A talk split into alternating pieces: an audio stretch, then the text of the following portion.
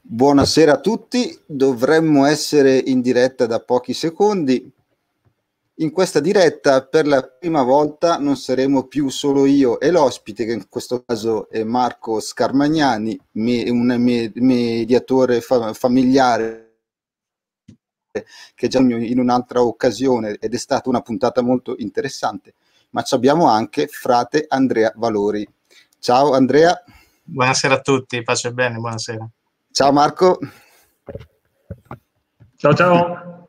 Adesso diamo subito la, la parola a frate Andrea per, un, per, una breve preghiera per introdurre questo momento di diretta insieme. Nel nome del Padre, del Figlio e dello Spirito Santo. O Maria concepita senza peccato, prega per noi che a te ricorriamo. Ave Maria, piena di grazia, il Signore è con te. Tu sei benedetta fra le donne, benedetto il frutto del tuo seno, Gesù. Santa Maria, Madre di Dio, prega per noi peccatori, adesso nell'ora della nostra morte. Amen. Maria, Regina della famiglia, prega per noi. Prega per noi.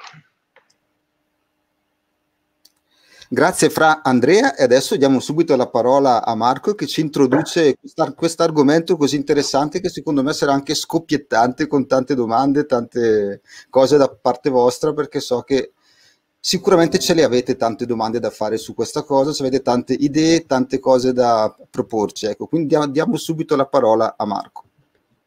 Eh, ciao a tutti, ben, ben ritrovati, grazie de, dell'invito Antonio, è sempre un piacere, eh, perché anche dopo l'incontro della volta scorsa ci sono state tante interazioni, quindi segno che le, le dirette vengono seguite, fa piacere, vengono seguite anche da fratelli, sappiamo persone con cui siamo in cammino e condividiamo anche i valori di fondo, l'impostazione, l'impostazione antropologica, quindi è bello trovarci. E questo è un tema che, come molti altri temi che intercettano la famiglia, ha delle risonanze emotive piuttosto potenti e quindi cioè, questo lo metto un po' eh, come mettere le mani avanti, cioè, capisco che eh, cioè la, la, storia delle nostre famiglie, insomma, eh, la storia del rapporto che noi abbiamo con le nostre famiglie d'origine, d'origine va a, eh, a, toccare delle corde molto profonde e è opportuno saperlo prima e, e sapere quindi anche come inquadrare l'incontro di questa sera. E, mh, così dire che eh, nell'incontro di questa sera non ci sarà eh, una cornice con dentro scritta la verità esattamente com'è, perché ho cercato di preparare una, vis- una visione sufficientemente coerente di quello che è il grande compito di sviluppo che hanno le coppie nel rapportarsi con i suoceri. Parlo rivolto a, alle coppie, diciamo, de- della fase centrale della vita, quindi diciamo coppie con figli, perché immagino sia questa la, un po' la, il target, un po' la, l'audience no? che, che c'è questa sera. Tuttavia, credo che spenderò qualche altra parola anche per i suoceri in ascolto, giusto perché i miei amici su WhatsApp, quando hanno visto l'aggiornamento di, di Stato, mi hanno detto ma posso farlo vedere anche a mia suocera o è vietato? Ecco, io credo che posso, può vederlo anche la suocera. ecco, quindi la, eh, partiamo da un dato di fatto. Eh, il dato di fatto, quando noi consideriamo il, il, mondo del familiare, è che, detto banalmente, noi non siamo nati sotto un cavolo, e questo lo sapete tutti. Okay? Quindi è illusorio pensare che noi siamo frutto di una sorta di alchimia di caso che si è creata in, in un determinato momento. non siamo stati prodotti in laboratorio, per il momento, e, e non siamo nemmeno solamente frutto di di un atto d'amore o meglio, pensare di essere frutto di un atto d'amore, lo trovo da, dal punto di vista che, di ciò che diciamo eh, questa sera, lo trovo un po' riduttivo. Eh, mi piace questa sera metterci nell'ottica che noi siamo frutto di una storia. Perché se ognuno di noi comincia a pensare a tutto il cammino che ha dovuto fare il nostro patrimonio genetico per arrivare fino a qui, cioè per rendere me, Marco, esistente in questo momento, io posso rimanere in una sorta di timore tremore, una sorta di di, di timore reverenziale tutte le esistenze che sono state passate per arrivare a me.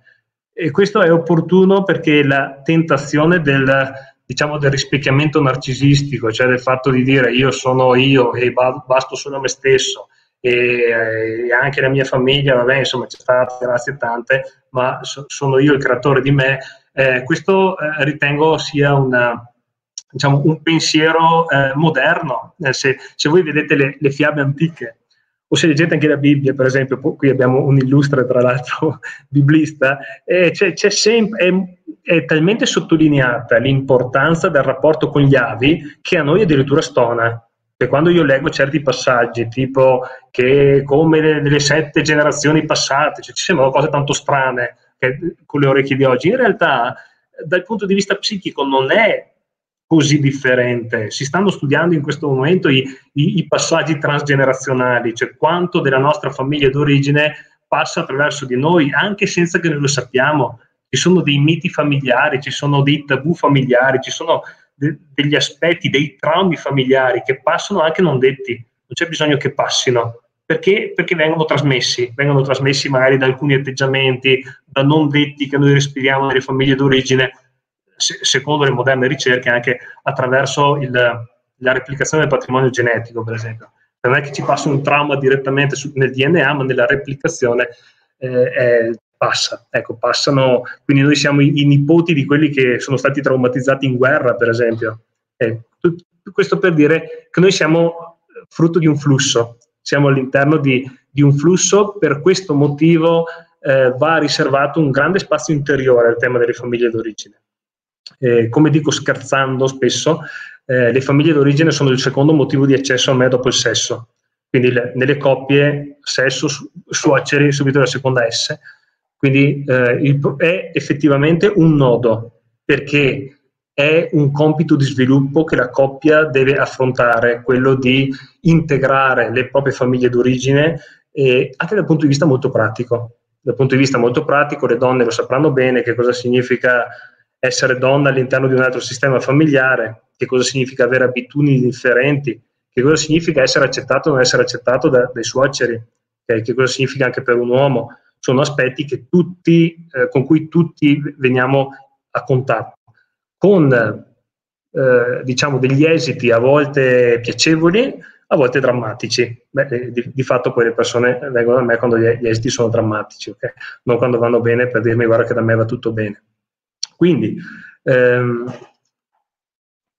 due, due, due, linee, diciamo due, eh, un incrocio di, di, due parole con la P maiuscola che poi ho chiesto anche eh, che, che, magari fra Andrea ci, ci, spieghi un po' per bene. Quindi io da, da cristiano semplice sono sempre rimasto eh, affascinato da, eh, dal comandamento di onora il padre e la madre.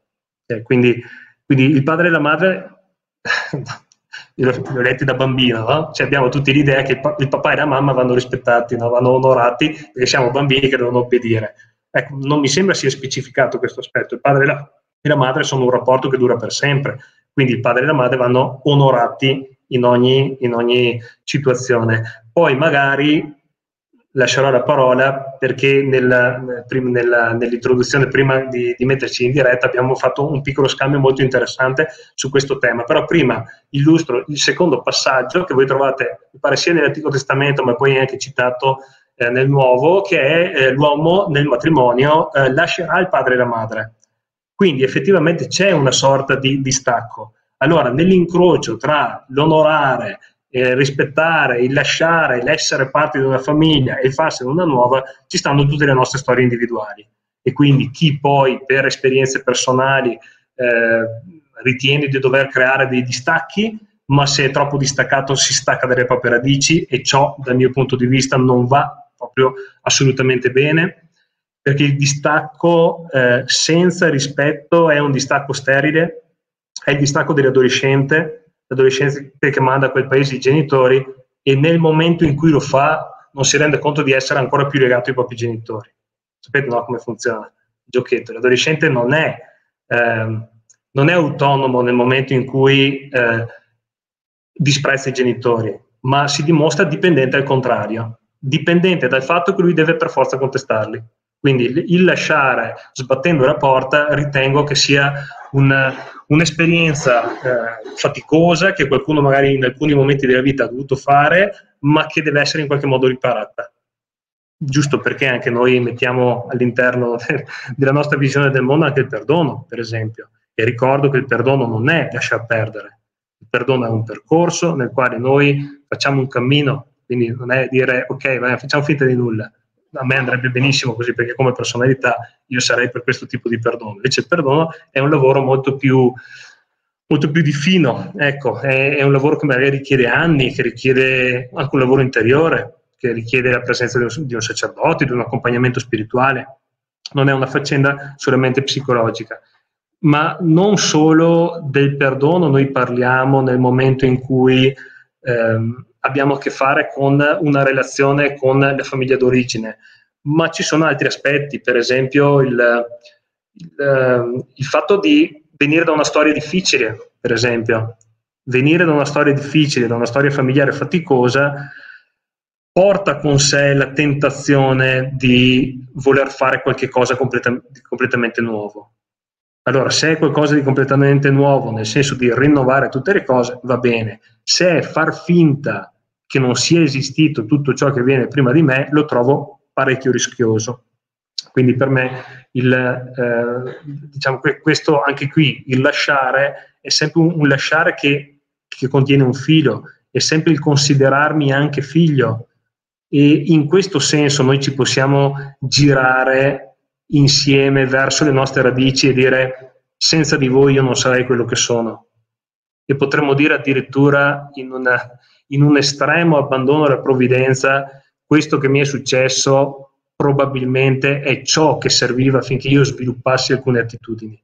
Vederla così io lo trovo molto liberante, con questo senza togliere le responsabilità individuali anche di esperienze a volte eh, molto drammatiche.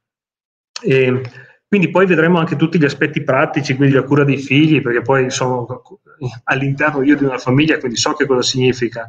Eh, la, gli spazi di coppia ci sono garantiti, eh, i genitori ci aiutano, i, i, nonni possono fare i nonni solo quando lavoriamo, eh, ma se noi abbiamo bisogno di tempi per noi, che cosa succede? Ci confidiamo con i nostri genitori, è opportuno confidarci è opportuno che noi diciamo, per esempio, ai nostri genitori che siamo in difficoltà con il marito o con la moglie. Sono tutte queste questioni, magari le, le affrontiamo a seconda che siano da voi sentite. Okay. Eh, una parola, così vado in chiusura, così lasciamo tutti gli spazi alle domande. Una parola vorrei dire anche a, agli attuali suoceri. Okay? Cioè, a, che cosa sono chiamati i suoceri? e qua parliamo solamente delle famiglie di, di, no, di, di 40-50 anni, 30-40-50 anni che sono riprese con i figli. Ecco, per quanto riguarda i nonni, ho provato a pensare a che cosa eh, si poteva dire in maniera eh, sintetica. Ho trovato un'espressione che mi è piaciuto veramente tanto, e, mh, mm, è un concetto ericksoniano eh, che è la gener- generatività non narcisistica. Eh, voi sapete che la, la famiglia ha come progetto intrinseco la generatività. È inutile che, che ce la raccontiamo. Se vogliamo parlare di famiglia, la famiglia è generativa, altrimenti la famiglia si, si ferma. Eh, la famiglia non è, non è, se stessa se non in una continua spinta generativa. Ricordo che generativa significa la capacità di andare fuori da sé e occuparsi delle nuove generazioni. Quindi qui non è che parliamo di sterilità o non sterilità. Di fatto la modalità naturale è quella di avere figli propri, ma ci sono molte modalità generative tutta la generatività va vissuta in un, in un, concetto di dono. I nonni, i suoceri, sono chiamati a, ehm, a, portare all'estremo questo dono. Generatività non narcisistica significa eh, allevare i figli e eh, portare all'estremo il farsi dono. Io sosterrò, sosterrò la tua crescita, io sosterrò i tuoi talenti rispetto ai nipoti, questo per alcuni nonni viene molto più semplice che rispetto ai genitori, perché non hanno le ansie da prestazione. Quindi vedo il nipote, vedo che su qualcosa funziona, non funziona, lo sostengo, incoraggio, continuo ad incoraggiarlo, incoraggio i genitori a prendersi cura di questo figlio. Ecco. E, um, ultime due, due, questioni, e vado in chiusura, ehm, ultime due provocazioni, anzi poi chiusura, no? poi do la parola a, a Andrea perché il momento che gliela davo e poi siccome sono narcisista l'ho dimenticato. E, um, uno, eh, cominciamo a renderci conto di quanto noi siamo in realtà legati alla nostra famiglia d'origine. Io non sarò mai come mio padre, io non sarò mai come mia madre e poi faccio esattamente uguale se non peggio. Quindi rendersi conto di ciò che i nostri genitori ci hanno passato, dell'eredità che ci danno, per poter avere la forza di apportare dei piccoli correttivi. Chiaro? E io non è che se ho uh, un, un, genitore possessivo dico no, io, io assolutamente non sarò mai come lui, perché il risultato sarà che sarò o possessivo al doppio oppure che sarò un genitore abbandonico. Okay? Io devo rendermi conto di quello che ho ricevuto per poter apportare dei piccoli correttivi. Io sono arrivato fino a qua, ci mancherebbe, no? Sono sopravvissuto, ci mancherebbe che io non cerco di dare un pezzettino di versione rielaborata di quello che ho ricevuto. Due, eh, diciamo, in controtendenza rispetto alla, alla, freudiana per eccellenza, quindi i temi edipici, ok?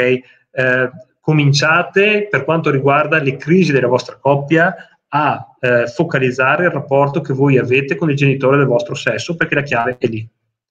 Quando noi ci rapportiamo in famiglia, eh, chi è che vi ha insegnato a portare la vostra mascolinità? Sicuramente non vostra madre. Okay? La mascolinità io l'ho ereditata direttamente da mio padre, mi piace oppure no.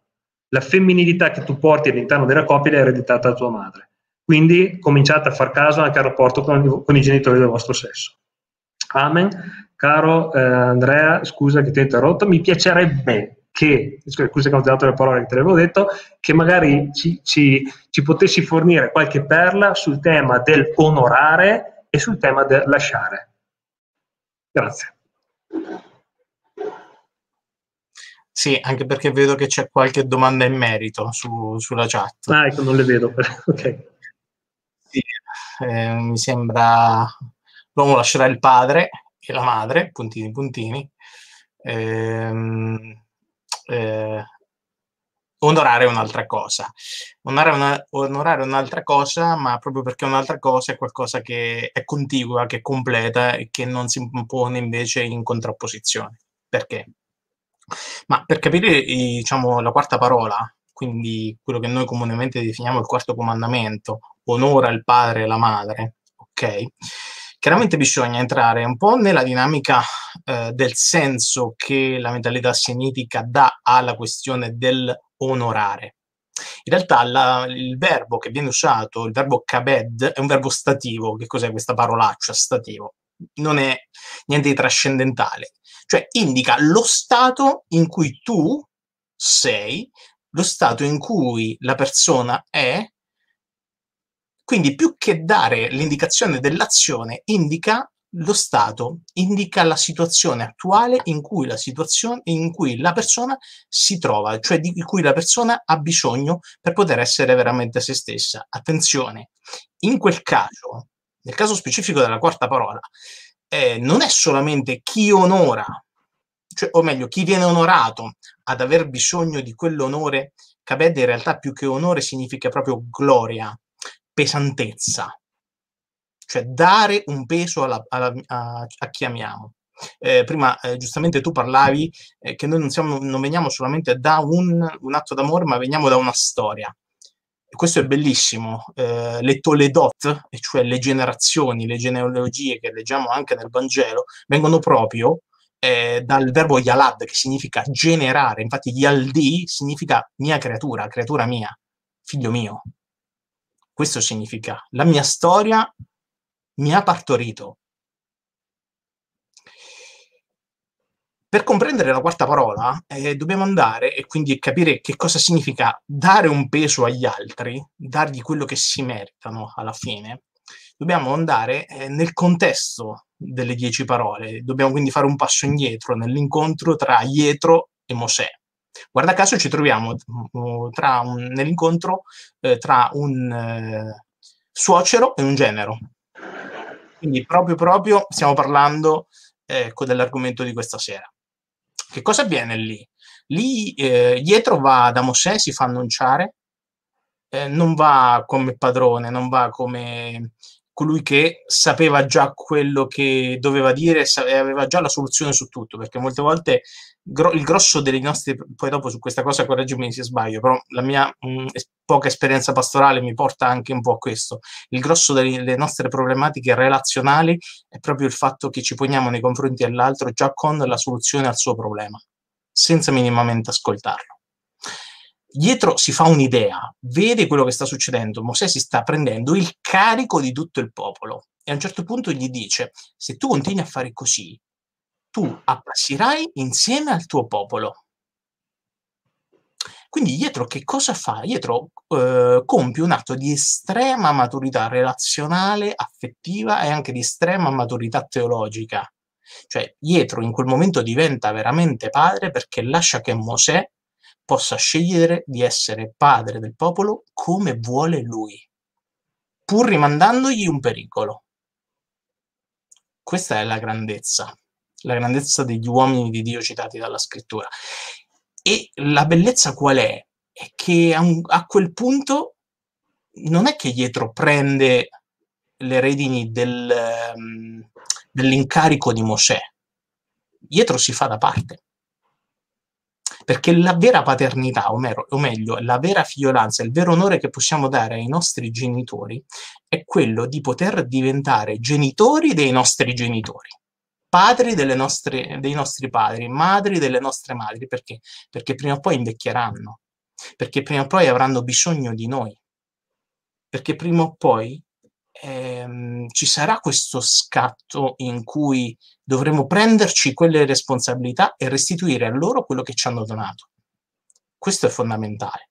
E qui ci riagganciamo anche che cosa significa lasciare eh, in Genesi 2.24, quando si dice l'uomo lascerà suo padre e sua madre, non si intende nell'ambito ecco, di, un abbandono per, di un abbandono di un tetto più, per il tetto coniugale, ma il verbo usato azzav nel suo significato primo-secondo indica anche nella polisemia ebraica dei verbi, indica anche ecco, la, il significato di restaurare, quindi quando tu lasci la tua famiglia, per abbracciare un'altra relazione, un qualcosa di nuovo, un qualcosa che tu ami, non stai abbandonando qualcosa, ma stai restaurando quello che tu stai lasciando. Gli stai dando una vita nuova, una vita vera.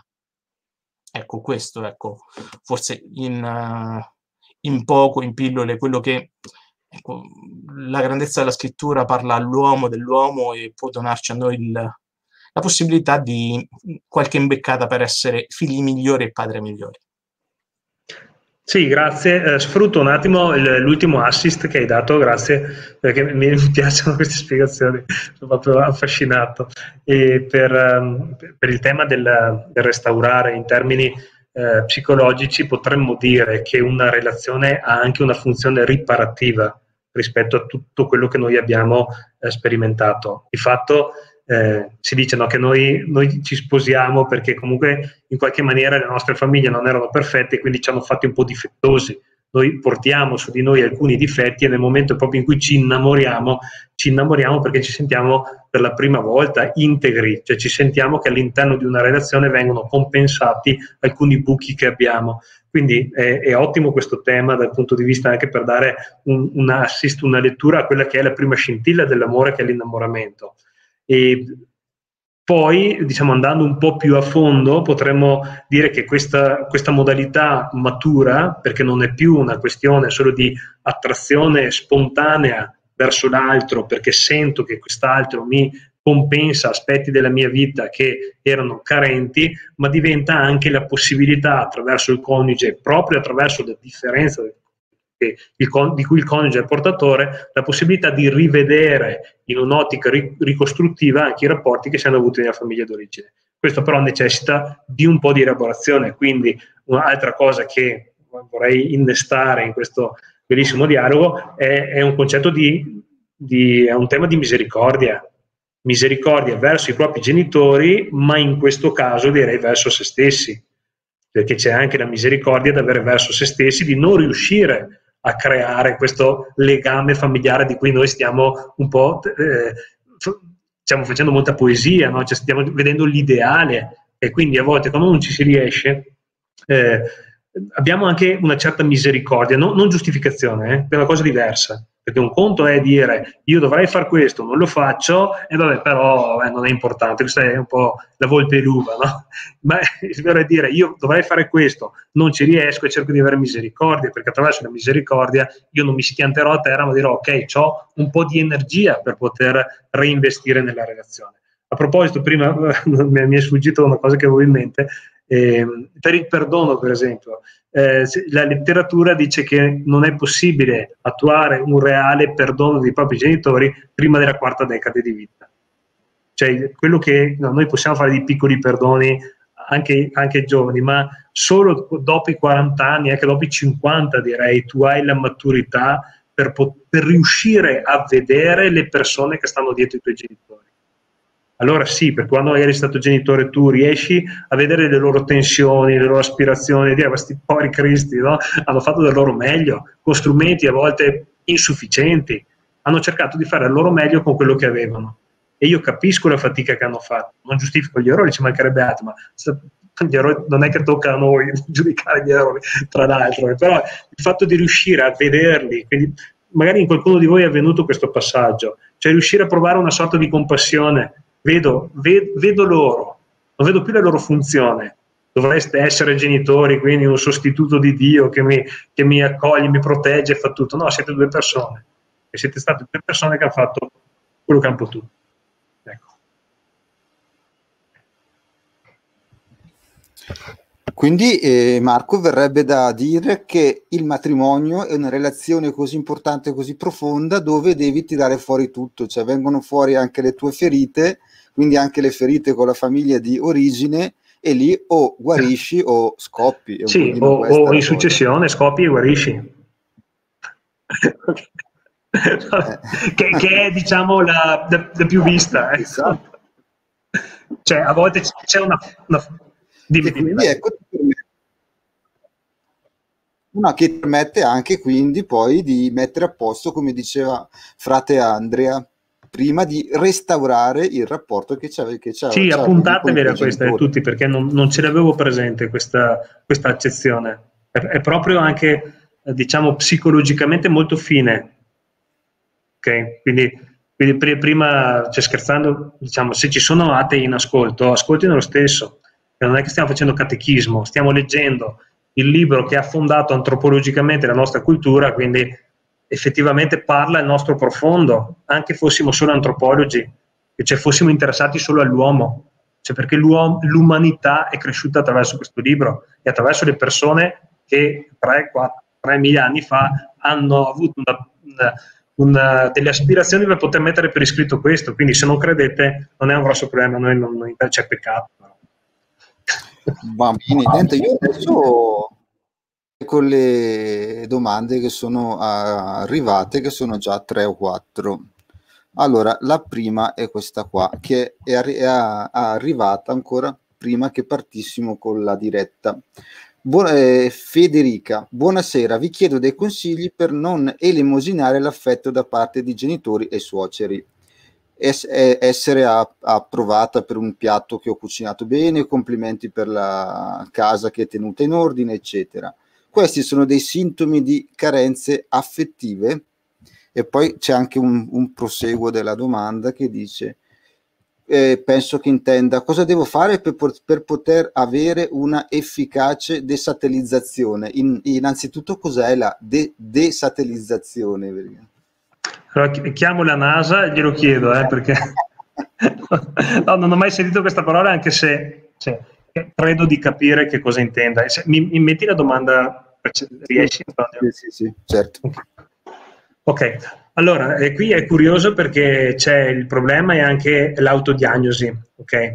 Eh, e vabbè, co- co- come lettura a naso direi che eh, stavamo parlando poco fa della misericordia, no? E questa è un'autodiagnosi anche piuttosto severa nei propri confronti cioè dirsi che eh, tanto usare, usare il verbo elemosinare non è un verbo positivo, diciamo, è un verbo che solitamente noi usiamo una sort- come una sorta di dispregiativo, elemosinare, lo so che sarebbe molto più nobile, però detto così sembra. E poi sintomi di carenze affettive. Allora, non so carenze affettive rispetto a chi e non so nemmeno perché non bisognerebbe elemosinare. Allora, diamo il, il, quadro che io direi senza conoscere comunque la persona, quindi eh, qualche spunto che magari può essere utile a tutti, allora non ci vedo niente di male ad elemosinare, cioè a richiedere affetto, non, non, non ci vedo nulla di male, ci mancherebbe altro, a me piace essere trattato bene, non solo agli altri. A me piace quando mi apprezzano, mi fanno i complimenti e se non, e se non mi rifanno vado a chiederli. E quindi non vedo niente di male a chiedere delle rassicurazioni. C'è una, una, una modalità, chiamiamola storta, okay? una, un mito, ecco, diciamo così, che recita dentro di noi, no, non so se sia questo il caso, però credo sia interessante per tutti, che le, le attenzioni, l'affetto richiesto sarebbe meno eh, importante di quello dato spontaneamente. Ecco, questa è una grande falsità. E, ed, è, una falsità, la tentazione è l'orgoglio. Io ritengo, da professionista, ma anche da persona, che l'affetto richiesto, i complimenti richiesti, le approvazioni richieste abbiano esattamente lo stesso valore. E non so perché qualcuno dice no, ma se, se le ho chieste non valgono, valgono tanto quanto. L'esempio che io ho davanti agli occhi per eh, sostenere questa tesi, che qualcuno può trovare provocatorio, vabbè, per me è lo stesso, è il bambino felice. Quando un bambino è felice e i genitori chiacchierano e sono lì a tavola, lui non ha alcun problema a dire vieni a giocare con me oppure ho voglia di essere preso in braccio.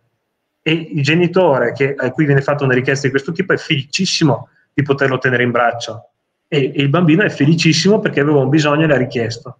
Il bambino triste invece sta in un angolino con il muso ad aspettare che gli altri lo vedano e magari gli altri non lo vedono. Allora la richiesta di attenzioni, di beni, di complimenti, non la vedo così male in questo contesto. In un contesto familiare, in un contesto in cui leggo una certa severità nei confronti di se stessa, okay, e quindi dico, no, non c'è niente di male. Ecco, viviamo le relazioni anche in maniera più rilassata.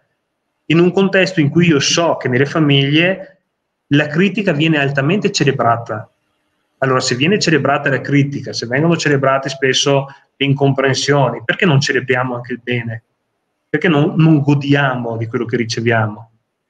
Okay? Perché, cioè, fosse un complimento, fosse un piatto cucinato bene, fosse guarda come è venuto bene il figlio. Ecco, insomma, sono carezze secondo l'analisi transazionale. Okay? Quindi le, le, le, prenderei a piene mani, ecco. Okay? Bello sono d'accordo. Allora, qua c'è una, un'affermazione più che una domanda. Quando tu parlavi che noi ci comportiamo, eh, la, portiamo la mascolinità di nostro padre o la femminilità di nostra madre, eh, lui di, eh, questa pers- per persona che non, non ne ha un nome dice io non ho mai fatto come loro, assolutamente. Poi io ci leggo quasi un... Eh, prendere le distanze, no? Cosa puoi dire su questa cosa? Che c'è comunque... Che, che ho messo in guardia dal pericolo eh, che c'è nel pronunciare queste parole. Mm. Eh, non voler ripetere gli errori è lecito, ma in queste parole io leggo quel sbattere la porta che spesso avviene e che, e che ritengo non sia diciamo l'ultima, l'ultima parola. Ok. Quindi, che so, i miei genitori mi hanno picchiato, io non sono come loro, e cioè, vabbè, grazie tante. che te credo. ok, va bene. Eh, per questo separarsi dai genitori eppure dire, secondo me, qui esagero un po', ma prendetemi quelle pinze che ormai non mi invitate più, ok, pure dire io sono meglio di loro, è molto pericoloso, lo trovo molto pericoloso e poco misericordioso. Ecco. L'onore, vai, vai, vai, ecco, volevo quasi invitarti non so se mm, questo forse è dal mio campo, però cioè, penso che differenziazione non vuol dire rinnegare. Cioè differenziarsi dal proprio padre, dal proprio madre, dal proprio, anche dal, dalle proprie origini, non vuol dire rinnegare le proprie origini, ma saperne vedere i lati positivi e i lati negativi. Questo penso che sia fondamentale negli aspetti della crescita e anche nella crescita personale. E, ehm, e poi tener conto che questo è un principio che viene anche citato nel Vangelo, che eh, l'albero comunque ha sempre, i frutti hanno sempre una, una, stretta connessione con l'albero, questo è innegabile. Però non, questo non vuol dire che ci sia una spada di Damocle sul frutto, per cui quel frutto dovrà essere così in ogni modo, perché ricordiamoci sempre che abbiamo la nostra coscienza, abbiamo la nostra libertà, eh, la nostra volontà che costruisce il nostro statuto ontologico e personale. Quindi Mm, e questo forse ci dà anche maggiore forza davanti a, alle paure che il, il, nostro passato, che prende le sembianze a volte anche dei, dei nostri genitori de, di, o di quello che ci hanno fatto, eh, a volte può rappresentare. E questo è fondamentale anche nell'ambito del perdono. Prima all'inizio ehm, facevi questa differenziazione tra perdono e lasciar perdere. Mm. Ecco, il perdono non è l'insabbiamento delle cose perdono, non c'è pace senza giustizia, non c'è giustizia senza perdono e viceversa. Quindi la dinamica del perdono è strettamente ricollegata alla dinamica della giustizia, quindi dire le cose come stanno e proprio partendo da questo trovare la pace di poter accogliere l'altro così com'è e in quello accogliere me stesso così come sono. E questo è profondamente Gesù Cristo. Gesù Cristo che è figlio e figlio di Dio e fratello di ogni uomo. Bene. Mi scusa, a sempre a, a, seguito di queste belle sollecitazioni di Fra Andrea, eh, non so se riesco a passare il concetto, eh, casomai aiutatemi. Eh, staccarsi dalle proprie radici significa perdere forza. Eh, la vita rinnegando la propria storia è una vita di sforzo. Io dalle mie radici ricevo forza io dalle mie radici, per quanto danneggiate, per quanto insufficienti, per quanto non adatte, per quanto ci posso trovare anche da professionista tutti i difetti che volete, io dalle mie radici trago forza. Perché io continuo a pensare a tutta la forza che è stata fatta per portare al mondo me. E io se penso a questo mi sento pieno di forza, non di sforzo e io sento che la, la mia, la, la mia generazione, cioè tutta la linea generazionale mi dà, è come se fossi, se fossi sostenuto. Ecco, mi piace guardarmi indietro e pensare a tutti i maschi che mi hanno preceduto, okay? che, che, che, sono arrivati fino a qua. E dico, ah, beh dai. ecco, poi un'altra cosa che, che, mi è venuta in mente, scusa, perché adesso com- cominciano ad affiorarmi ricordi in studio, ok, sei tutto tuo padre questa è una delle offese preferite. O sei tutta tua madre. Okay?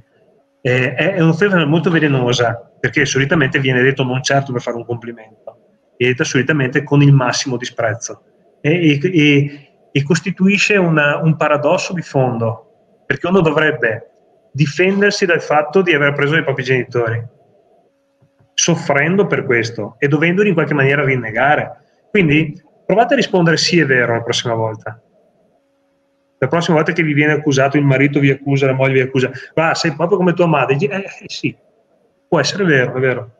Sicuramente qualcosa ho preso. E no, non sganciatevi dalle vostre radici.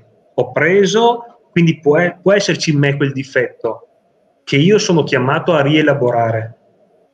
Può esserci davvero, può affiorare a volte, nei momenti di stress può affiorare. E che male c'è? Sono chiamato a rielaborarlo. Non, non posso dire no, non è vero, perché per, mi rendo conto che mi prendo in giro da solo. Quindi provate a dire sì, è vero, perché dalla, solo dalla consapevolezza e dalla presa d'atto che noi siamo figli dei nostri genitori possiamo avviare dei processi di cambiamento e di crescita. Non dicendo no, no, no, ok, tutto sbagliato, sono qua, eccomi qua, un, un prodotto di laboratorio, rivisto, corretto, a posto. Bene. Passiamo alla domanda di Sergio. Sergio che questa sera, prima della diretta, mi ha scritto che avrebbe seguito noi piuttosto che la partita della Juventus, quindi grazie Sergio. Eh, ma Juventino no. Della Fiorentina, quindi... La domanda è, molte volte noto che il cordone ombelicale non si re, re, recide mai con i propri genitori. Come si fa? Ma se, se, ho, se ho, capito bene, in realtà non, è, no, non è, eh, si deve recidere no. del tutto almeno. O meglio, questa sera, attraverso alcune argomentazioni e anche attraverso le, le riflessioni di Fra Andrea, abbiamo dato un, un senso differente a quello che è questo cordone ombelicale cioè che, che si può recidere, ma non per questo significa che noi siamo soggetti autonomi. Cioè ricordiamoci ragazzi che siamo esseri umani. Gli esseri umani non sono stati creati per l'indipendenza, perché altrimenti il buon Dio ci avrebbe fatto i rettili. I rettili sono creati per l'indipendenza. I rettili hanno un tipo di conformazione di cervello per cui non hanno bisogno di nessuno. Quando nascono sono, sono in grado di badare a se stessi, infatti fanno anche un po' schifo, no? e eh, sanno badare a se stessi, sanno procurarsi il cibo, sanno fare tutto, anzi devono stare attenti che i genitori non li mangiano. Gli esseri umani sono creati per la dipendenza, non esiste un essere umano indipendente. L'essere umano, tutt'al più, può ricavarsi degli spazi di autonomia. Cioè, so che è una, una distinzione un po' accademica, ma, ma è giusto per spiegare che cosa si intende. Cioè, io non divento indipendente dalla mia famiglia, io divento casomai autonomo cioè all'interno di una relazione che c'è, io ricavo gli spazi per, mia, per il mio libero arbitrio, eh, diciamolo così, ok? Cioè, è la metafora dell'eredità. Cioè, patrimonialmente io ricevo un'eredità, ok? Può essere piccola, grande, sufficiente, insufficiente. Oh, e questa è l'eredità che mi hanno lasciato, oggettiva. Quello che ne faccio è affar mio. Ok? Cioè, sono io che posso farla fruttare, rovinarla, eh, disprezzarla, lasciargliela e tirargliela indietro, eh, i genitori mi donano un'eredità, anche psichica. Okay? Quindi io, io, ce l'ho, io ho questo legame. In questo legame acquisisco spazi di autonomia. Prima ho fatto la, ehm, il paragone con l'adolescente, perché ci utile, insomma, ci siamo vicini. Okay? Quando, è, quando, è, che uno è adulto, no? Cioè è adulto quando, non quando diventa cioè che diventa indipendente, cioè si stacca, è adulto quando acquisisce degli spazi di autonomia, il che significa, caro papà, cara mamma, io ascolto quello che mi dite e sulla base di quello che ascolto e di quello che ragiono faccio le mie scelte. Non è eh, voi siete così, boh, io faccio il contrario, questo è adolescenziale. L'adolescente te- vuole l'indipendenza. Okay? L'essere umano, secondo me, non è mai indipendente perché nasce in una pancia legato con un cordone ombelicale, viene alla luce, si attacca al seno, eh, ha lì tutti i giochetti che, che diceva Winnico della mamma, corre via, poi rientra. L'adolescente riprova sta roba qua, sul più bello che, che si stacca un po', si trova un'altra agenzia affettiva, ok, diventa dipendente dall'amorosa. E noi siamo fatti per la dipendenza. All'interno di questa dipendenza che è costitutiva dell'essere umano, chiamatela interdipendenza, chiamatela comunione di santi, chiamatela come volete, comunque è un legame che ci unisce tutti. All'interno di questa io ritaglio degli spazi per, la, per il mio libero arbitrio, perché non sono completamente determinato dagli altri. Forse questo può aiutare a, cioè, a capire la, la, distinzione che abbiamo fatto. Quindi l'obiettivo non è tagliare con umbilicale, l'obiettivo è assumere degli spazi di autonomia e di ri- ricostruzione, di rinegoziazione all'interno delle relazioni che ci sono. Allora, non so se questa è una cosa che ti dico io, non so quanto può essere giusta, quindi non è, eh, diciamo, giusto fare dei, dire io amo di più mia moglie rispetto a mia madre, ma è giusto dire la relazione con mia, ma- mia moglie viene prima di quella che con mia madre. Cioè c'è una differenza di, eh, eh, non si può dire di posizione, non so, di... No, è una differenza di amore, sono due amori diversi. Qui non, non sono due amori in competizione, quando lo sono effettivamente è un problema. Okay. Ma sono, io da... posso amare pienamente mia madre e amare pienamente mia moglie, ma mia moglie, se spera, la amo da moglie, però non da madre. Mm. è un bel problema, molto se amo la moglie da madre, no? Eh, perché mi dà ah, una serie di problemi collaterali, tipo la dipendenza, esatto. per esempio, tipo l'idealizzazione, tipo che mia moglie deve per sua essenza soddisfare i miei bisogni. Tutte le volte che io sento queste cose, io dico, ma guarda che non ti stai rapportando con tuo marito o tua moglie, ti stai rapportando con tuo padre o con tua madre. Perché noi la fantasia della soddisfazione dei nostri bisogni è giusto che ci sia, ma in un rapporto genitoriale filiale. Okay? In un rapporto di coppia l'altro non è la soddisfazione, anche se lo immagino, l'altro, ma mi passa subito, l'altro non è la soddisfazione dei miei bisogni, è una persona con cui mi relaziono. Ok? Quindi eh, capisci che, che proprio la, è differente la conformazione, non, non si pone il problema. Ok? Qui, quindi se non si pone, oddio, se si pone, cioè va, va risolta. Va risolta anche chiarendo queste cose okay? non, non, dicendo o me o lei, per esempio. Ecco, o me o lei è, è, un dramma. Scegli. Come fai a scegliere? Uno gli, si strappa il cuore, le, le budelle, gli si strappa a fare una scelta a volte. non si, non si sceglie o me o lei. La moglie la amo da moglie, quindi la, la amo un, all'interno di un progetto, la madre la amo con quello che è stato detto prima, con l'onore, con il rispetto, con la gratitudine. Okay?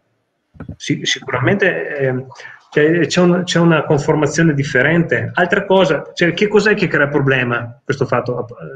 Eh, perché non è che siamo cretini, vero? Ma che, che, cos'è che crea questo problema? Il fatto che l'amore con i genitori è già fatto, non dobbiamo fare nulla, c'è già. Mentre l'amore con la moglie lo devi costruire. E questa è la differenza. Quindi a volte uno potrebbe essere che si appoggia no, un po' più rilassato al rapporto con i genitori, già, la relazione è già fatta, non dobbiamo fare nulla. Tanto non si interromperà mai, non posso divorziare dai miei genitori. Okay? Mi restano sempre quelli. Mentre con la moglie è un rapporto tutto da costruire. So, c'è una definizione di coniugi come estranei che si impara, imparentano. Cioè non c'è nessuna relazione eh, di parentela con mia moglie. Quindi siamo due estranei. Grazie a Dio siamo estranei perché questo permette il ricambio di patrimonio genetico. Ok, adesso andrei avanti con le domande perché siamo parecchio indietro, perché nel frattempo che tu rispondi a una domanda ne arrivano magari due o tre. Vediamo un po' questa. Quindi solo risposte breve per slogan. Cristina, buonasera. Credo che sia importante lav- lavorare su un buon rapporto di coppia per affrontare le, le difficoltà che possono presentarsi nel rapporto con i suoceri. Approvato. ecco, di più su questa cosa, nel senso ti volevo chiedere quanto è importante che ci sia la sintonia, eh, la unità della coppia nel rapportarsi con i suoceri e quando non c'è, quando uno dei due è dipendente dalla famiglia di origine, che cosa fare? Lo seduco. okay. Ho lasciato silenzio così uno se ne appunta. Lo, sedurre, lo attraggo a me, perché ci sono delle persone che pensano di strappare il rapporto con la famiglia essendo fastidiosi. Questo c'ha un rapporto con la sua famiglia che, che, magari è anche piuttosto importante e non riesce a staccarsi, io cerco di staccarlo essendo fastidioso, poi ricattandolo. Cioè, ma, ma, senti che, che, che è un, un, un paradosso, una contraddizione in termini, seducendolo, cercando un legame di complicità. Io non posso strappare un mammone della sua mamma eh, con ricatto, sceglio me o lei. Ma la madre è potente. Venere è troppo potente nei confronti di Psiche. È troppo potente, non, non, non, puoi fronteggiare una relazione già fatta e costruita, mentre quella tra marito e moglie è tutta lì da costruire faticosamente. Seducendo, mettiamoci d'accordo e facciamo così. Eh, anche, anche, con modalità, tutte le fiabe per esempio ci insegnano su questi aspetti delle modalità quasi, eh, come dire, un po' furbette. Cioè no, non la, la, chiariamo, facciamo una riunione di famiglia e lì diciamo la verità e ci, metti, e ci spacchiamo la testa. No, come coniugi, ok, dai, la tua mamma tende a fare così, allora facciamo così, no? usciamo, una volta chiamiamo la babysitter, cioè seducete ragazzi, no, cioè, come fate se no? le, la, la, la, mitologia e le fiabe raccontano una sorta di inganno, bonario, eh, perché non, non si tratta di fare del male alle persone, si tratta di creare quella complicità dei fidanzatini quasi, che, che fanno la, il peccato veniale così, no? no per, ok, dai, eh, senza cattiverie, ok? Cioè per il bene, perché magari fare una discussione andrebbe a tirare fuori discorsi che non servono. Questa è anche la mia struttura di personalità così, eh? quindi no, non prendetela come legge, però come suggerimento sì, cioè vedo incancrenirsi persone intelligentissime su questioni che dici ma dai, lascia stare, cioè fa, fa, va, va, fuori a mangiarti una pizza, chiama la babysitter, divertitevi, state bene, perché quando state bene poi gli altri si adattano, se state male ogni, ogni parente, ogni amico vi si mette in mezzo, quando state bene eh, cambiate il mondo, siamo sorridenti, ma sì, va bene, e quindi no, non cercate la ragione ecco, su questo. Eh, il consiglio so un po', un po', fuori dalle righe, però eh, stiamo parlando di cose bonarie, eh? non che fregate l'eredità, il fratello che, o che facciate del male ai vostri parenti, ma siate furbi. Dai, cancella sta parte qua perché può essere fraintesa se tolta dal contesto. Ileana si chiede. Ah, sì, vai, vai, vai. C'è Andrea che ci porta un esempio. È una roba proprio veloce, veloce. Io, cioè, qui se posso, mh, mm, probabilmente sulla questione anche ehm, c'è un vulnus anche di carattere formativo e anche di, ehm, se vogliamo, nella visione della categoria dell'alleanza previa anche al matrimonio stesso. Il matrimonio è un contratto, è un'alleanza. Ecco, mm. i termini di questa alleanza devono essere stipulati bene. Quindi, e così anche le regole di ingaggio, se vogliamo. Le regole di ingaggio, ecco, se potremmo raffigurare con una metafora il matrimonio un bastione, una torre, una rocca, ecco, il fronte verso la propria famiglia d'origine a difesa di tutte quelle turbulenze che possono minare la pace familiare, se io sono il marito, il difensore della mia famiglia davanti alla mia famiglia mia di origine sono io, mm? non è mia moglie. Eh già. Allora, è tutto, allora tu, fila tutto quanto più, e viceversa poi. Allora fila tutto quanto più liscio. Ma questa cosa deve essere chiara prima del matrimonio molto uh-huh. prima del matrimonio. Perché essendo così sostanziale è anche così, diciamo, eh, urgente e importante allo stesso tempo.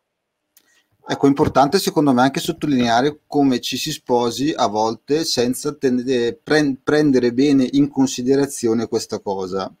Cioè, nel senso, se uno è mammone, ma è tanto mam- mammone, non posso pensare che dopo il matrimonio questo mi cambia da così a così bisogna stare attenti anche lì quando ci si sposa. Attenzione che tra le varie cose da prendere in considerazione c'è anche questa. Sì, è vero. Beh, oddio, la, la, tentazione, sai, la tentazione del cambiare l'altro c'è anche se lo dici 10.000 volte su tutte le dirette del mondo, la tentazione di cambiare l'altro. Quindi poi la, la, la, la storiella deve cambiare, non è che cambio l'altro. Con una persona così, cosa posso fare io per avere una vita più serena? Ok, cioè, se questo tende così, che cosa posso Una volta che hai scelto, no? Perché tu puoi dire mille volte a una, eh, ma lui è non c'è, ma una no, poi non. Mm. Dice, ma sì, sì, vabbè, che lo sarà adesso perché è giovane, perché è insicuro, ma vedrai dopo. No, vabbè, uno potrebbe anche non cambiare. Quindi lì, ok, torniamo al discorso di prima. La relazione coniugale, poi, visto che c'è anche una domandina qua, no, quella di prima, okay? la relazione coniugale mi aiuta a trasformarmi. E finiti i fumi della, de, dell'innamoramento, poi la relazione coniugale è tutta una, diciamo una battaglia nel senso, nel senso positivo del termine. E qui noi continuiamo a negoziare, ci mettiamo d'accordo, quindi mettendomi d'accordo io sono costretto a sfilarmi un po' dalle, dagli schemi che avevo prima. Eh, quindi come posso fare? Okay, com- come possiamo metterci d'accordo? Che modalità? Ma ti dico, quello che ha funzionato con, con me, lui, eh, la Luisa, mia moglie, mi ha cambiato, non tanto diciamo, eh, la, con le lamentele, le cose, ma quando ho visto che lei mi ha accolto davvero per quello che ero, ho visto che mi voleva bene, no, nonostante me, diciamo, lì mi è venuta vo- voglia a me di cambiare de- de- delle determinate cose che io facevo, che io dicevo, che io con de, de, degli atteggiamenti, ma perché mi sono sentito amato prima. Mm? Eh sì, bravo, ok, sottolineatelo questo che ha detto, lo, lo dico almeno dieci volte al giorno, che una persona cambia, o meglio, mettiamole giù precisa, c'è più probabilità che una persona cambi se si sente amata, anche con un calcolo probabilistico. Mm. E sicuramente se l'attacco è difficile. Cioè se attacco posso sperare di ottenere un'adesione a breve termine, perché magari l'altro si spaventa, perché lo minaccio, okay. ah, non ho ottenuto una, un'adesione, cioè non ho ottenuto un, un'adesione interiore, ho ottenuto un'obbedienza. Siccome la relazione di coppia per definizione non è una relazione eh, top down, ma è una relazione paritaria, eh, quindi non posso io mettermi in una posizione di obbedienza o di schiavo Perfetto. Ah, ah, no, sei riuscito a vedere dove ci sono i commenti? Eh, vai. vai. No, stavo, ti facevo la domanda, l'affermazione di Ileana. Non, okay, sempre, leggo, non sempre è possibile superare dif- differenze di modo di vedere il mondo. Grazie a Dio. mm. Ok, ehm, io, io, non so l'età media degli ascoltatori, ma eh, siccome anch'io cambio, cambio modo di, di, dire le cose a secondo che il mio matrimonio va avanti, a proposito della settimana prossima sono 25 anni, no, non quella, quella dopo. Okay. E, oh. Cintura nera di matrimonio. E, e, eh, grazie. Te li porti e, bene? Eh, mi sono sposato da ragazzino. 24 anni, dai, ero giovane. Eh, allora, eh, io ho puntato per molti anni sulla cosiddetta armonia di coppia. Ok? Perché probabilmente era un'argomentazione che più si confaceva ad una certa parte della mia esistenza. In questo momento non sono più così non è che ho cambiato idea, ma non sono più così un sostenitore dell'armonia di coppia, in quanto la coppia è anche tensione. Non esiste una coppia esclusivamente armonica ed è auspicabile che nella coppia ci siano delle differenze irriducibili, perché queste ci fanno andare avanti. Perché nel frattempo io mi abituo a governare questa differenza e faccio in modo che la differenza diventi un una, un, non un'arma, come dire, un, uh, un qualcosa a nostro favore. L'esempio classico, ok? Se facciamo un, l'esempio uh, classico della, uh, delle tappe di sviluppo di una coppia proprio in, in maniera a bignami, ok? Una, un figlio di una famiglia evitante, quindi in cui l'affetto era bandito, trova la figlia di una famiglia invischiata. Okay? Entrambi presentano dei grossi limiti, perché uno si difende dall'affetto e l'altra vive l'affetto come ossigeno. Okay? Nel momento in cui si incontrano, questi due si innamorano. Perché si innamorano? Perché ognuno ha ciò che, ciò che manca all'altro.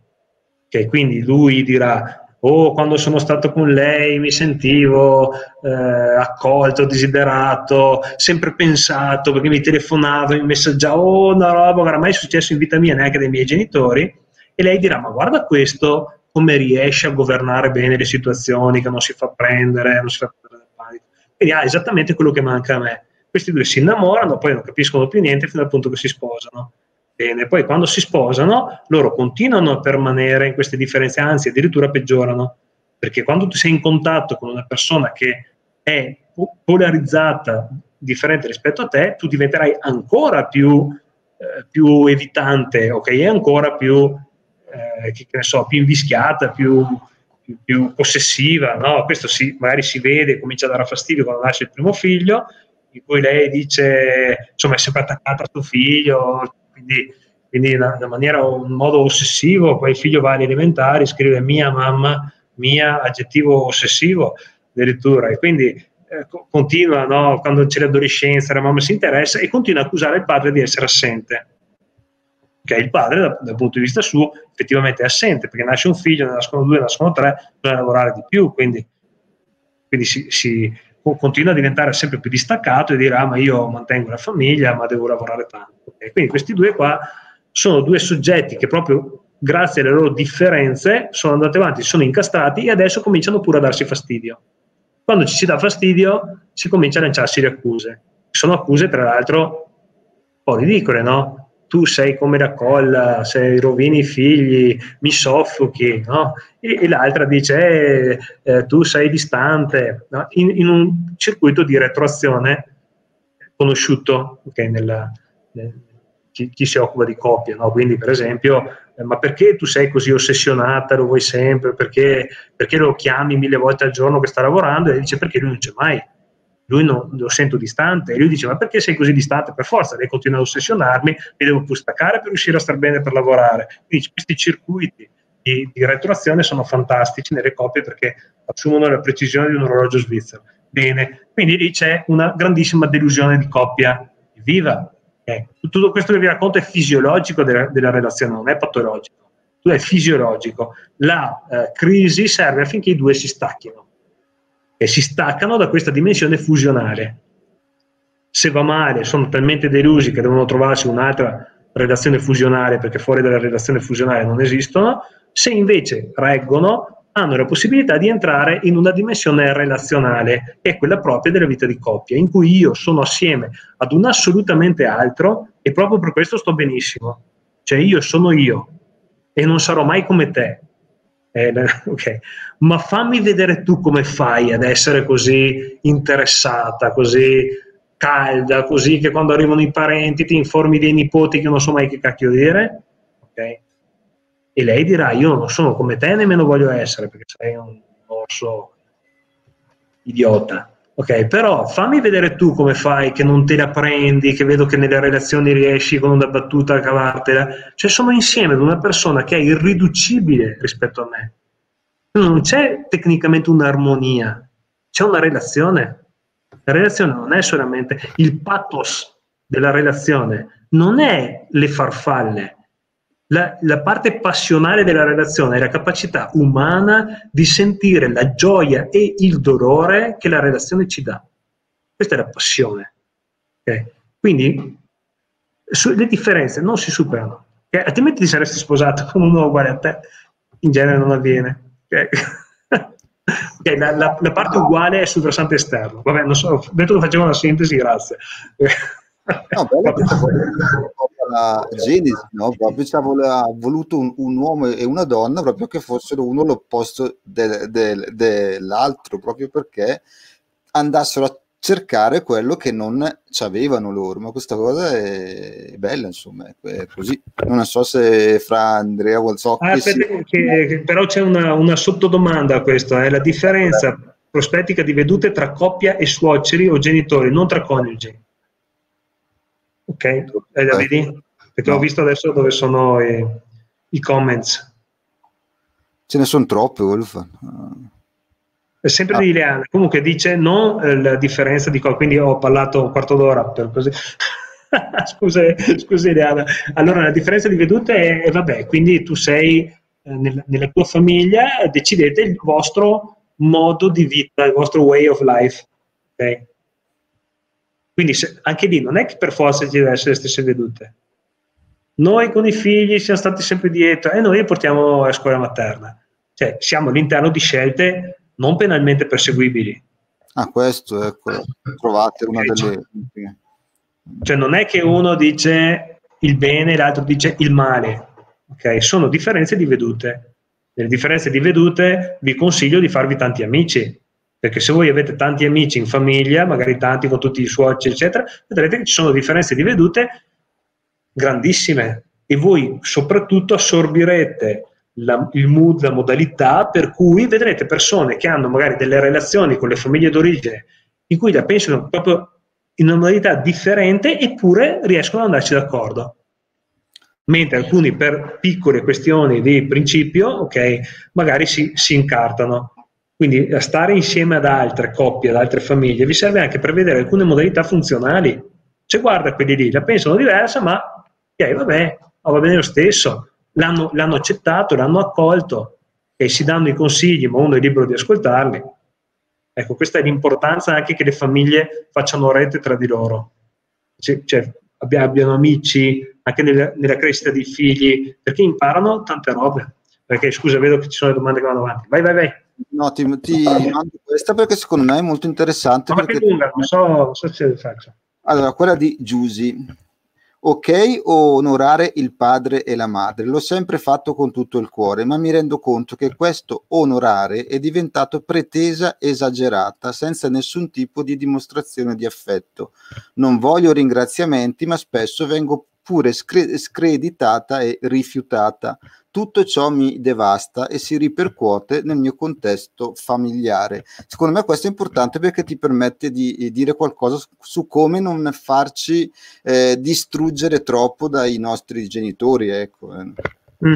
Allora, eh, purtroppo non lo ricordo a memoria, però c'è un passaggio di Amoris Letizia, mi sembra quello in cui c'è la sinossi tra l'inno alla carità di San Paolo e la, le virtù coniugali, in cui nella parte eh, paziente, okay, eh, Papa Francesco insomma spende delle, delle, belle parole su questo tema, cioè la pazienza non significa farsi calpestare, il fatto di essere umili non, non vuol dire farsi calpestare, quindi Cioè non c'è una correlazione tra l'amore che do e il fatto che mi faccio calpestare, a meno che io non lo scelga per un bene superiore. Allora me ne assumo la responsabilità. Cioè, è contemplata dal cristiano quello di, eh, che ne so, di, di dare l'altra guancia, però non posso farla da sfigato cioè scusate i termini, cioè, posso dire ok, mi ah, e poi mi lamento, cioè, se lo faccio lo faccio dall'alto della mia forza, cioè proprio perché lo scelgo. Se io non, non reggo un, un'umiliazione, un maltrattamento, allora è giusto che io con rispetto chieda il rispetto e altrimenti mi metta nelle condizioni per non essere maltrattato. Okay? Anche lì, mettersi nelle condizioni di non essere maltrattato non significa abbandonare, significa prendere la giusta distanza affinché tu non mi possa maltrattare. E se una persona mi offende avrò pure il diritto vero, di mettere giù il telefono se mi sta offendendo. Non è che l'ho abbandonato, poi magari riproverò a chiamare, che lascerò passare un po' di tempo. Non so se, se può essere una risposta.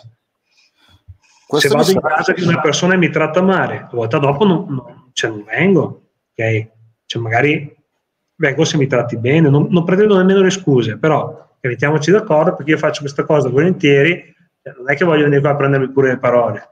Poi sai, ci sono tutte le diverse sfumature. Se ho di fronte un malato di Alzheimer, posso anche capire che mi offende e che magari non se ne rende conto. Certo. Ileana ha una serie di, di, domande, questo mi sa che è più per Fra Andrea. Ce la, ce, ce la, ce la fai a leggerla no? Allora, Dio crea la Damash in Ish che si riconosce tale e acquisisce la propria identità eh, di fronte a Isha. La differenza rende unici. Allora, sì, la differenza rende unici, è vero. Beh, lì forse un attimo bisogna eh, calibrare un po' mh, la, la premessa alla conclusione che che sottoscrivo. È vero che la differenza rende unici, forse si riprende un po' anche alla, alla questione eh, della differenza prospe- di, di, prospettiva. Molte volte noi confondiamo differenza con diversità. Eh, essendo differenza proprio dal verbo fero, quindi dal verbo portare, la differenza è ciò che ti porta verso l'altro, mm. per portare qualcosa di tuo. La diversità invece è qualcosa che ti, ti pone in una direzione che va verso qualcos'altro, quindi che ti allontana. In questo eh, molto spesso noi facciamo una, mm, eh, una sottile confusione di significato e significante che però dopo fanno appunto danni o invece eh, cose giuste all'interno della relazione familiare. Per quanto riguarda qui, ecco, eh, la Damash allora, eh, in Genesi eh, Dio prende eh, Adam e ehm, il terrestre, è la terra, fondamentalmente, è il suolo. Infatti l'uomo è colui che è tratto dalla terra. E, ehm, Dio da questa terra ehm, inala nel Af, cioè nelle narici, nella cavità dell'uomo, il suo spirito, il suo ruh, e, ehm, e l'uomo diventa un essere, un essere vivente, Hayal, colui che esiste, diventa colui che esiste, che trova esistenza. Il problema dell'identità, in effetti, più che ritrovarlo nella dialettica Ishisha, che in realtà viene eh, da una parola eh, di pro- protosemitica, eh, dalla parola Enosh, che se- essenzialmente vi- eh, significa il vivente, colui che vive, ok? Eh, noi la troviamo in, in, eh, in termini diacronici, pass- passando dalla Genesi fino anche a Marco 1, la Genesi del Vangelo di Marco, ecco in questo, cioè eh, Dio in Genesi crea l'uomo traendolo dalla terra. L'uomo dice alla donna: Questa è carne della mia carne, osso delle mie ossa. Carne e ossa sono dei sostituti, sostituti eh, pronomiali per, eh, dove Dio, eh, l'uomo dice alla donna: questa fa parte di me, questo è lo specchio nella quale io mi rivedo, io ho qualcosa di me in lei. Successivamente Dio pone il sigillo, questo è il figlio mio, io l'ho scelto, io l'ho amato, ascoltatelo. Cioè quell'Adama che viene irrorata dallo Spirito diventa veramente identificazione di Dio perché Gesù Cristo, che è figlio di Dio, si è fatto uomo ed è lo Spirito vivente che è colui che porta lo spirito senza misura, dice la scrittura. e in questo dà la possibilità a ogni uomo di essere forte della sua identità, della sua differenza in relazione. Infatti El, che significa Dio, è anche ehm, l'avverbio verso, le stesse lettere. Dio è colui che si pone in relazione, tanto che il prologo ce lo, ce lo dice. In principio era Dio, en archeno logos, caio logos, proston teon. Il verbo era davanti a Dio, verso Dio. Allora, qua siamo già a un'ora e dieci, abbiamo, siamo a, a metà. Allora, quale? Possiamo rispondere a questa quale? No, te l'ho collata, perché ci stavamo messaggiando. Eh... Vabbè, rispondi pure te che... Ah sì, sì, a... allora c'è una domanda di Francesca delle 9.49 ok, che scrive Francesca Chiapperini Buonasera, quando nel rapporto di coppia si insidia sempre una terza persona come suoceri o cognati che si fanno professori sulla vita degli altri. Ok, allora qui... Eh, ah, bravissimo, ok. Eh, è, è, perché ho una, una risposta secca, eh, e, che, e, che, secca forse. Eh, tutte le volte che una persona si insedia, ascoltate bene, eh, che si insedia all'interno del rapporto di coppia, è perché la coppia glielo permette voi vedetela così e risolvete tutti i problemi. Perché di coppie che vengono a me a dirmi quanto la suocera è invadente, quanto la cognata si rompe balle, quanto il cognato si fa gli affari loro, eccetera, eccetera, io sono pieno. Okay? Quindi l'unica risposta è, cioè, non è che voglio essere cattivo, è, però è, è per inquadrare la giusta posizione. Se uno entra nel rapporto di coppia è perché la coppia glielo permette.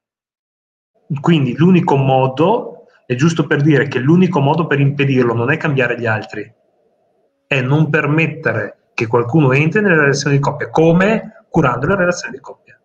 Quindi se la, se la relazione di coppia viene spaccata, capisco, eh, non è che non sono empatico, ma non è la mia funzione di questa sera.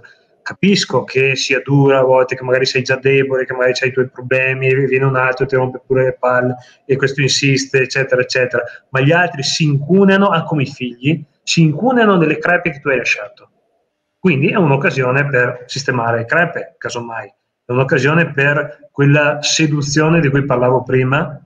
Okay? Cioè io mi devo riconquistare il marito, mi devo riconquistare la moglie. Se qualcuno si intromette, me lo devo, lo devo fare mio. Okay? Il concetto di, eh, di, intimità del triangolo dell'altra volta è intimacy. Okay? Cioè devo creare una confidenza col mio coniuge, tale per cui non ci siano altre persone che possono entrare in questa confidenza.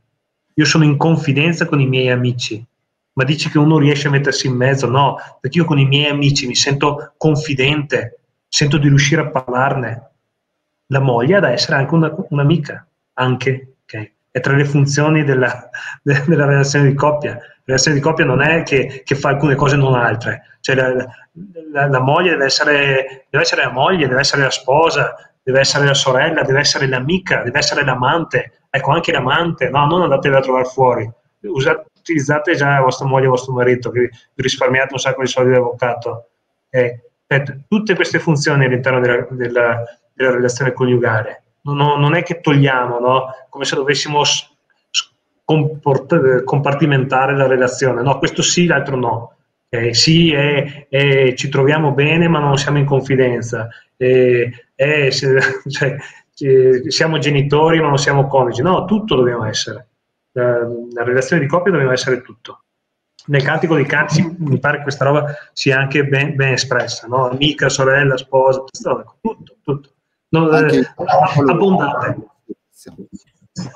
Se posso un attimo, visto che parlavi di, di coppia e relazione, tenendo conto che per quanto ci possono magari seguire persone che mh, mm, non vivono un matrimonio da una prospettiva cristiana, e questo è comprensibilissimo e rispettabilissimo, per, per, ma potrebbe essere anche quello che state per dire una buona prospettiva anche per chi non crede, probabilmente, perché comunque è una buona prospettiva antropologica.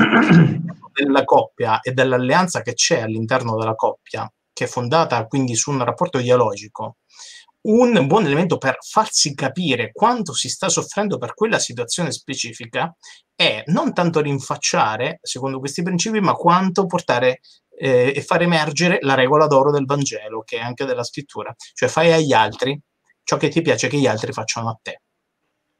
Cioè, mettiti nei miei panni, se tua madre, se, ave, se mia madre avesse fatto con te lo stesso che, e tu avresti, non tanto come ti saresti comportato, tu non mi difendi mai, perché magari queste cose possono suonare anche a mo' di accusa, no? Mm. Ma tu saresti stato male?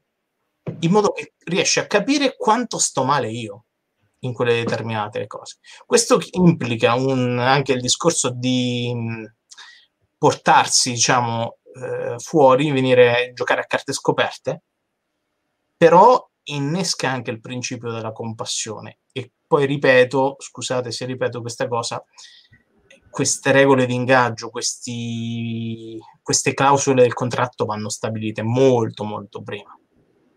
Molto molto prima. Il fidanzamento serve anche a questo. Serve anche a questo. Mm-hmm. Allora io ti manderei questa, ferma, questa riflessione, testimonianza di Lucia. Ti, ti, copro un po' perché è un po' lunga. Però. Questa sera ho capito che mio marito non si sente amato, nonostante siamo sposati da 26 anni. Io sono molto occupata in famiglia, quattro figli, mio papà malato che assorbe molto le mie attenzioni e il mio tempo e di tempo per la coppia non ce n'è più praticamente. I miei suoceri sono morti e anche la mia mamma. Come si può riconquistare l'intimità quando tuo marito diventa estraneo? Mm. Adesso allora. la tolgo perché... Sì. Eh, beh, intanto grazie per la confidenza perché siamo in una, in una diretta, quindi eh, cioè, apprezzo anche che, che abbia avuto metterti in gioco e, ed esprimerti perché, diciamo, più che svelare i segreti, diciamo che il mettersi in gioco ci aiuta a farci sentire tutti sulla stessa barca. Perché magari chissà quante persone hai aiutato che magari non hanno il coraggio di, di dire queste cose, ok? Eh, o che, o che, dicono sì, sì, vabbè, però loro raccontano e poi in realtà la vita è ben più dura, ci sono aspetti più, più interessanti. Allora, che cosa ti direi? Eh, allora, innanzitutto la fiducia eh, che la relazione di coppia non muore mai.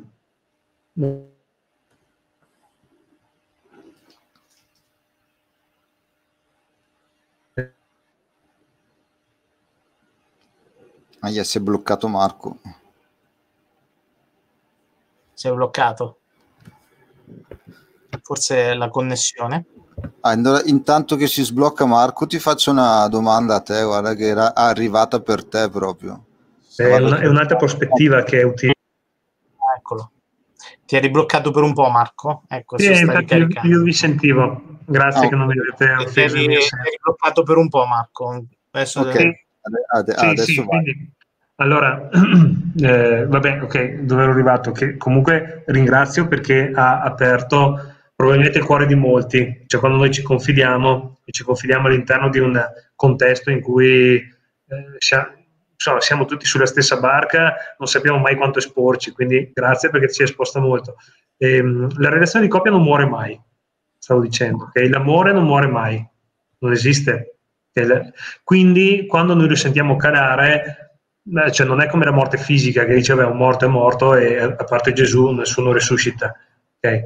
Ehm, è eh, straordinario come si possono vedere delle relazioni rifiorire anche a distanza di anni di aridità, quindi questo è sempre possibile. E certo che non è una questione di, di, di, buoni, di buoni, sentimenti, ma è, anche una questione operativa. Quindi se dobbiamo ristabilire una connessione, un legame di intimità con, in una coppia, eh, occorre dare dello spazio a questa relazione. Se io voglio studiare, mi devo prendere delle ore in cui io sto sui libri, altrimenti il mio studio non sarà efficace, non studio quando ho tempo. Okay, quindi la, la, relazione di coppia serve ricostruirla. Ehm, si ricostruisce con, cioè banalmente anche e semplicemente con del tempo passato insieme. Dico banalmente perché magari qualcuno pensa che, che ci deve essere qualcosa di magico. Quindi ristabilisco una relazione attraverso, diciamo in maniera più precisa, del bel tempo passato insieme. Che cosa significa il bel tempo passato insieme? Significa un tempo di relazione in cui entrambi abbiamo la percezione che in quel momento lì ci stiamo divertendo. Quali sono i divertimenti che piacciono ad entrambi? Lì serve del tempo per capirlo.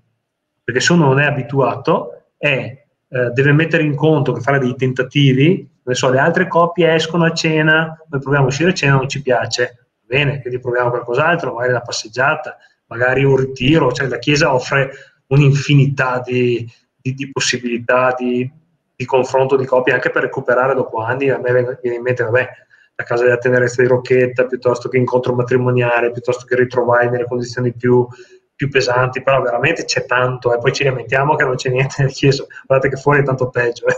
Quindi, quindi se, se, uno ha bisogno anche di un cammino accompagnato, ne trova guardate, tantissimo, magari, magari Antonio e Fra Andrea ne, ne conoscono anche più di me quindi, eh, però, però, bisogna mettersi nell'ottica. Allora, mi pareva di aver letto che sono 26 anni di matrimonio, quindi con 26 anni di matrimonio immagino che tu non hai dei neonati per casa.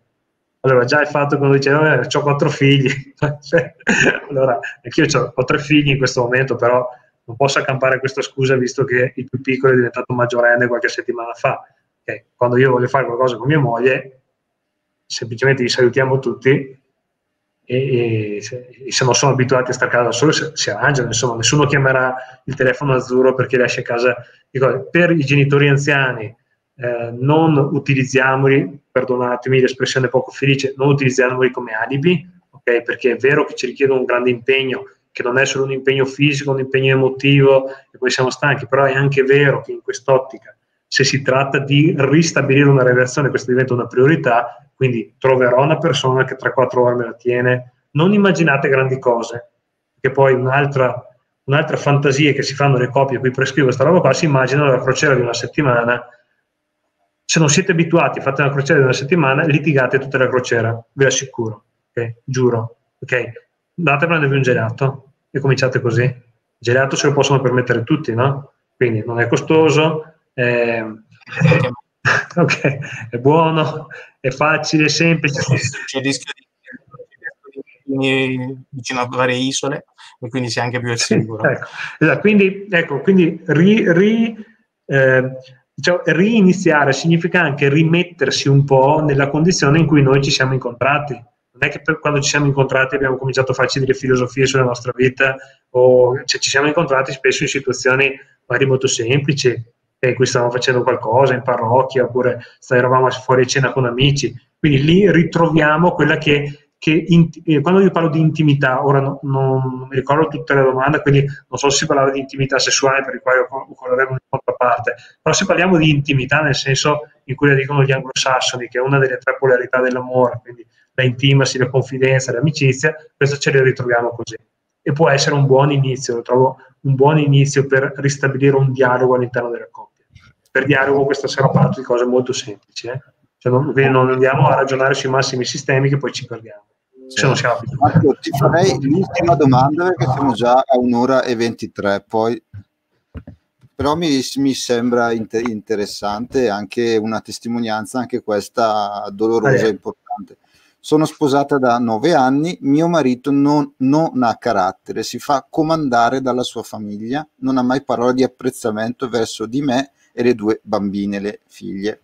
Sta solo a lamentarsi e a farsi il martire e la sua famiglia in cambio mi trattano malissimo, sono i, i, i, invadenti, non so più che cosa fare, la pazienza è finita, ho solo tantissima de, de, delusione e rancore, rabbia. E poi c'è un'altra, sempre lei, che dice un'altra cosa che se la trovo qua è un po' difficile avere intimità con un uomo che si comporta da ragazzino tutto il tempo. Da parte mia non c'è più attrazione. Mm-mm. Ok, la notte. la notte. Ehm, sì, eh, allora eh, inquadriamo la, la risposta. Eh, situazioni di emergenza. Le situazioni di emergenza come tali vanno trattate se io scopro di avere una malattia, non mi faccio problemi, mi faccio aiutare, vado dal medico, quindi anche qui se questo va oltre la capacità della coppia, eh, cioè, già farsi aiutare. Non è una questione di, di, di, promuovere una professione piuttosto che un'altra, è che ehm, nella vita ci sono delle priorità. Se una coppia si accorge che ha già fatto dei tentativi da sola, non sapete qual è lo scalino, no? Che prima uno cerca di arrangiarsi o lascia semplicemente passare il tempo, poi magari parla con un amico così e non risolve, ne parlano due non risolvono, leggono un libro, non risolvono, allora poi a un certo punto c'è bisogno eh, a volte di un intervento professionale. Comunque, ehm, la delusione fa parte della relazione di coppia, qui mi, mi pare piuttosto intensa e soprattutto eh, che sia un po' eh, crollata la speranza. Eh, quest'uomo probabilmente non dà ben chiaro il fatto che una donna va conquistata quotidianamente e se fa de- delle cavolate tipo magari lasciare troppo spazio alla famiglia d'origine, poi il percorso per riconquistare la moglie è un po' più faticoso. Ecco, quindi gli va fatto presente ed eventualmente va invitato ad, una, ad un incontro a due comunque, perché eh, sento che il dolore e la, dire, la, delusione ribaltano e mettono la, la moglie in una posizione giudicante. Allora, se capisco che puoi avere tutte le ragioni, che queste ragioni poi diventano giudicanti, quindi che eh, l'uomo è fatto così, non mi dà più la possibilità di attuare dei cambiamenti. Quindi nella tua testa tu non puoi eh, avviare dei cambiamenti nella vostra relazione se hai un'idea statica della persona con cui sei, a meno che questa persona non abbia delle doti particolari di intelligenza, ma che se è arrivato qua magari non ha tutti questi strumenti, però per, per il resto... Ehm, eh, diciamo che, che, che, ciò che noi definiamo, quando definiamo una persona con un'etichetta, poi anche questa persona è poco motivata a cambiare. Cioè se tu sei quello che non hai carattere, che può essere pur vero all'inizio, nel momento in cui l'ho classificato, non è che gli verrà il carattere perché gliel'ho detto. Ecco. Quindi magari va capito perché e va capito anche quali sono le motivazioni che lui adduce. Perché il giochetto si fa sempre in due, no? Cioè non esiste una persona senza carattere, per esempio, senza che ci sia un'altra persona con molto carattere che gli si fa sopra. Okay? Cioè non esi- cioè nella coppia solitamente è così, dove trovo bianco so che troverò nero dall'altra parte, dove trovo una persona invadente so che troverò una persona che si fa invade- invadere, dove trovo una persona forte ne trovo una debole, quindi ecco, quindi va, cioè, secondo me è una questione da, da affrontare in coppia. Ecco. Eh, prima di salutarci e di passare la parola a Fra Andrea, eh, c'è Ileana che ci ricorda che non abbiamo le quote rosa, insomma. è vero, è giusto, è giusto. Eh. È giusto. Okay, eh. Dobbiamo fare un mea culpa. Ah, la prossima volta chiamo una, una, una suora, dai. Mm. Niente, dai, fra Andrea ci, ci, salutiamo a questo punto, se ci vuoi dare la, la benedizione. Grazie Molto a Marco per la pazienza, per tutte, tutte le cose belle. Grazie a voi, piacere di aver, piacere di aver conosciuto anche Andrea. Grazie di tutto e grazie anche a coloro che ci hanno ascoltato. Grazie. Per intercessione dell'Immacolata e Sempre Vergine Maria, Madre di bontà e misericordia, il Signore vi guardi, vi benedica e volga il suo volto verso di voi. Abbia di voi misericordia e vi doni la sua pace in tutte le vostre sofferenze, in tutte le vostre difficoltà, in tutte le cose irrisolte che portano nel cuore, possa portare la serenità dell'amore di Dio in questo. E la benedizione di Dio Onnipotente, Padre e Figlio e Spirito Santo, discenda su di voi e con voi rimanga sempre. Amen. Buonanotte. Buona serata a tutti, buonanotte, abbiamo fatto tardi questa